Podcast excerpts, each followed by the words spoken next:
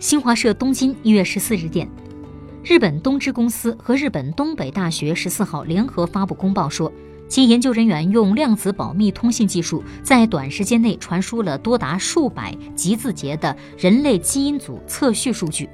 据称，这是全球首次用量子保密通信技术如此短时传输大量数据。公报说，相关成果有望在基因组研究和医疗等领域得到应用。